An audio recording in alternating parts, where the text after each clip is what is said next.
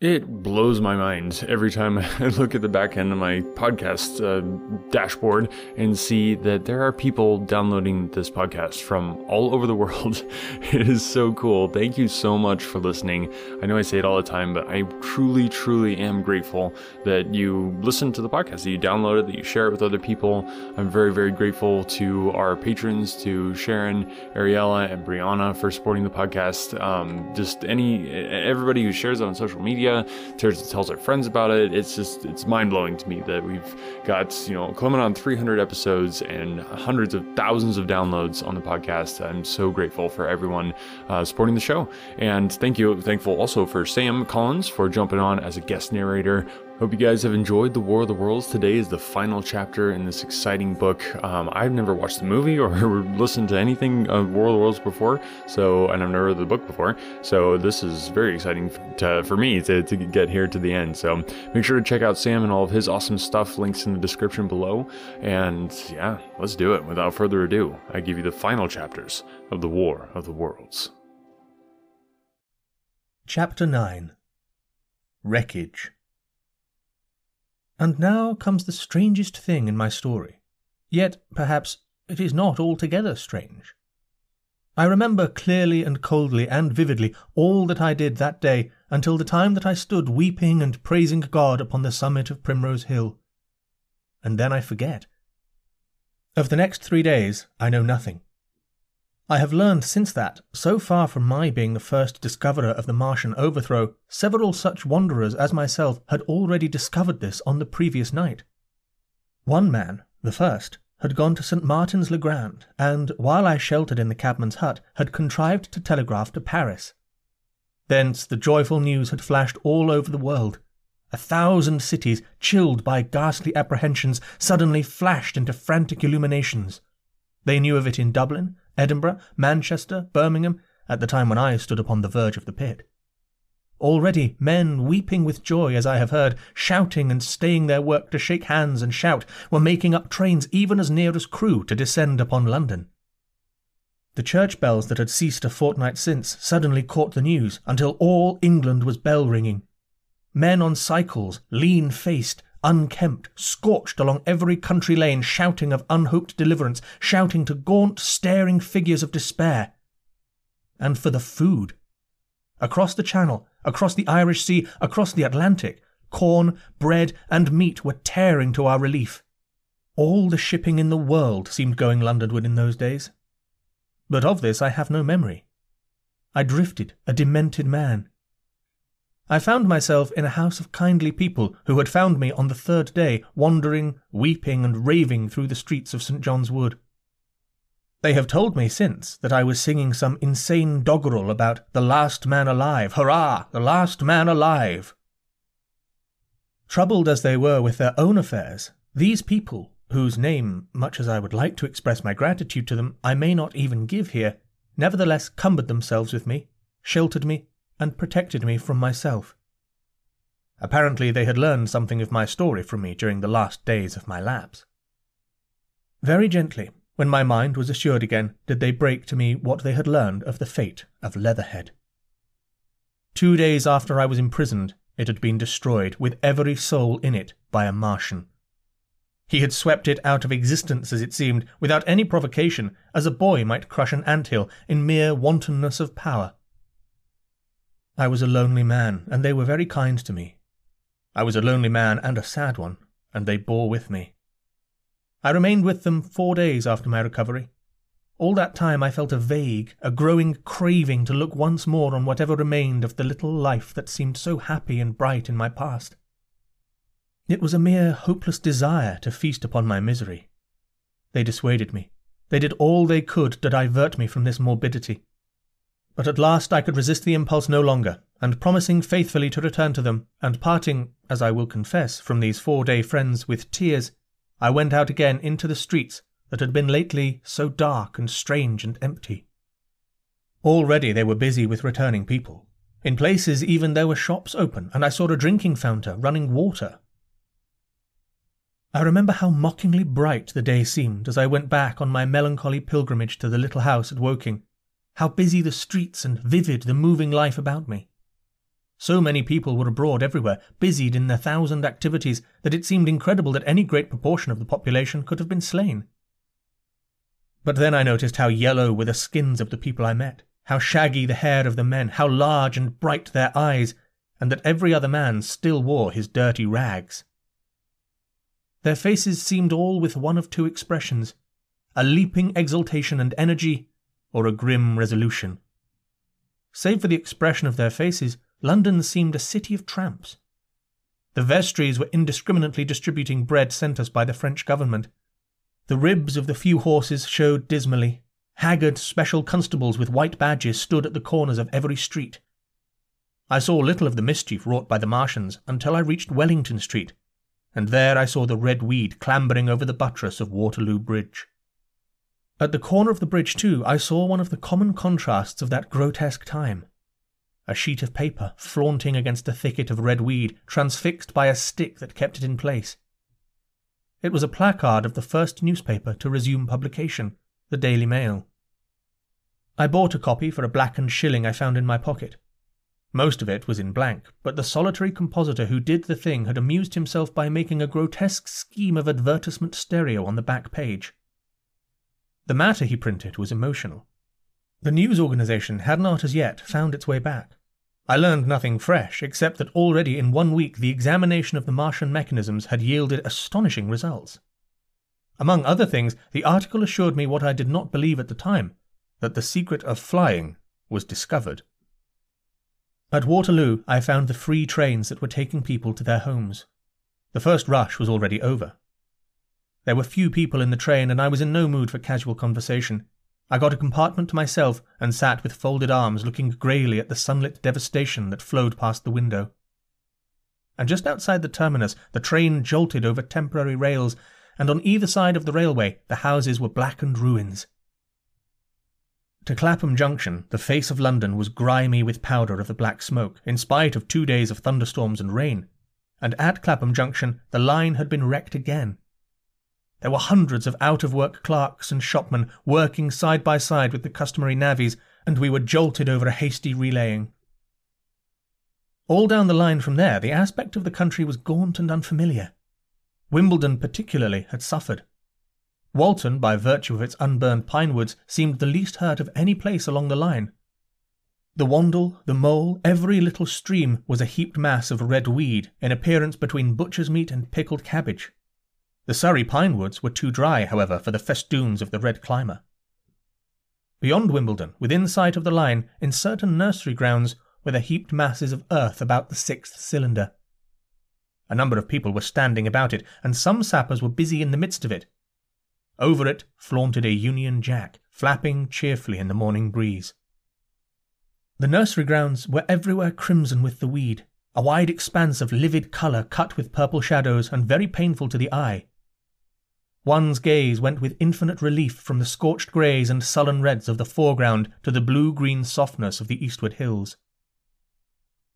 The line on the London side of Woking Station was still undergoing repair, so I descended at Byfleet station and took the road to Maybury, past the place where I and the artilleryman had talked in the hussars, and on by the spot where the Martian had appeared to me in the thunderstorm.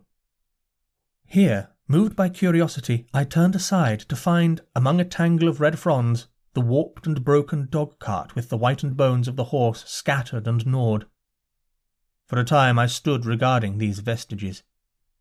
Then I returned through the pine wood, neck high with redweed here and there, to find the landlord of the spotted dog had already found burial, and so came home past the college arms. A man standing at an open cottage door greeted me by name as I passed. I looked at my house with a quick flash of hope that faded immediately. The door had been forced. It was unfast and was opening slowly as I approached. It slammed again. The curtains of my study fluttered out of the open window from which I and the artilleryman had watched the dawn. No one had closed it since. The smashed bushes were just as I had left them nearly four weeks ago. I stumbled into the hall and the house felt empty. The stair carpet was ruffled and discoloured where I had crouched, soaked to the skin from the thunderstorm the night of the catastrophe. Our muddy footsteps I saw still went up the stairs. I followed them to my study and found lying on my writing table still, with the selenite paper weight upon it, the sheet of work I had left on the afternoon of the opening of the cylinder. For a space I stood reading over my abandoned arguments. It was a paper on the probable development of moral ideas with the development of the civilizing process, and the last sentence was the opening of a prophecy. In about two hundred years, I had written, we may expect. The sentence ended abruptly. I remembered my inability to fix my mind that morning, scarcely a month gone by, and how I had broken off to get my daily chronicle from the newsboy. I remembered how I went down to the garden gate as he came along, and how I had listened to his odd story of men from Mars. I came down and went into the dining room. There were the mutton and bread, both far gone now in decay, and a beer bottle overturned, just as I and the artilleryman had left them. My home was desolate. I perceived the folly of the faint hope I had cherished so long. And then a strange thing occurred. It is no use, said a voice. The house is deserted. No one has been here these ten days. Do not stay here to torment yourself. No one escaped but you. I was startled. Had I spoken my thought aloud? I turned, and the French window was open behind me. I made a step to it and stood looking out. And there, amazed and afraid, even as I stood amazed and afraid, were my cousin and my wife. My wife, white and tearless. She gave a faint cry. I came, she said. I knew, knew. She put her hand to her throat, swayed. I made a step forward and caught her in my arms. Chapter 10 The Epilogue I cannot but regret, now that I am concluding my story, how little I am able to contribute to the discussion of the many debatable questions which are still unsettled. In one respect, I shall certainly provoke criticism. My particular province is speculative philosophy. My knowledge of comparative physiology is confined to a book or two, but it seems to me that Carver's suggestion as to the reason of the rapid death of the Martians is so probable as to be regarded almost as a proven conclusion. I have assumed that in the body of my narrative. At any rate, in all the bodies of the Martians that were examined after the war, no bacteria except those already known as terrestrial species were found. That they did not bury any of their dead, and the reckless slaughter they perpetrated, point also to an entire ignorance of the putrefactive process. But probable as this seems, it is by no means a proven conclusion. Neither is the composition of the black smoke known, which the Martians used with such deadly effect, and the generator of the heat rays remains a puzzle. The terrible disasters at the Ealing and South Kensington laboratories have disinclined analysts for further investigations upon the latter. Spectrum analysis of the black powder points unmistakably to the presence of an unknown element with a brilliant group of three lines in the green, and it is possible that it combines with argon to form a compound which acts at once with deadly effect upon some constituent in the blood. But such unproven speculations will scarcely be of interest to the general reader to whom this story is addressed. None of the brown scum that drifted down the Thames after the destruction of Shepperton was examined at the time, and now none is forthcoming. The results of an anatomical examination of the Martians, so far as the prowling dogs had left such an examination possible, I have already given. But everyone is familiar with the magnificent and almost complete specimen in the spirits at the Natural History Museum, and the countless drawings that have been made from it. And beyond that, the interest of their physiology and structure is purely scientific. A question of graver and universal interest is the possibility of another attack from the Martians I do not think that nearly enough attention is being given to this aspect of the matter. At present, the planet Mars is in conjunction, but with every return to opposition, I, for one, anticipate a renewal of their adventure. In any case, we should be prepared. It seems to me that it should be possible to define the position of the gun from which the shots are discharged, to keep a sustained watch upon this part of the planet, and to anticipate the arrival of the next attack. In that case, the cylinder might be destroyed with dynamite or artillery before it was sufficiently cool for the Martians to emerge, or they might be butchered by means of guns so soon as the screw opened. It seems to me that they have lost a vast advantage in the failure of their first surprise. Possibly they see it in the same light. Lessing has advanced excellent reasons for supposing that the Martians have actually succeeded in effecting a landing on the planet Venus. Seven months ago now, Venus and Mars were in alignment with the Sun. That is to say, Mars was in opposition from the point of view of an observer on Venus. Subsequently, a peculiar luminous and sinuous marking appeared on the unillumined half of the inner planet, and almost simultaneously, a faint, dark mark of a similar sinuous character was detected upon a photograph of the Martian disk. One needs to see the drawings of these appearances in order to appreciate fully their remarkable resemblance in character. At any rate, whether we expect another invasion or not, our views of the human future must be greatly modified by these events. We have learned now that we cannot regard this planet as being fenced in and a secure abiding place for man.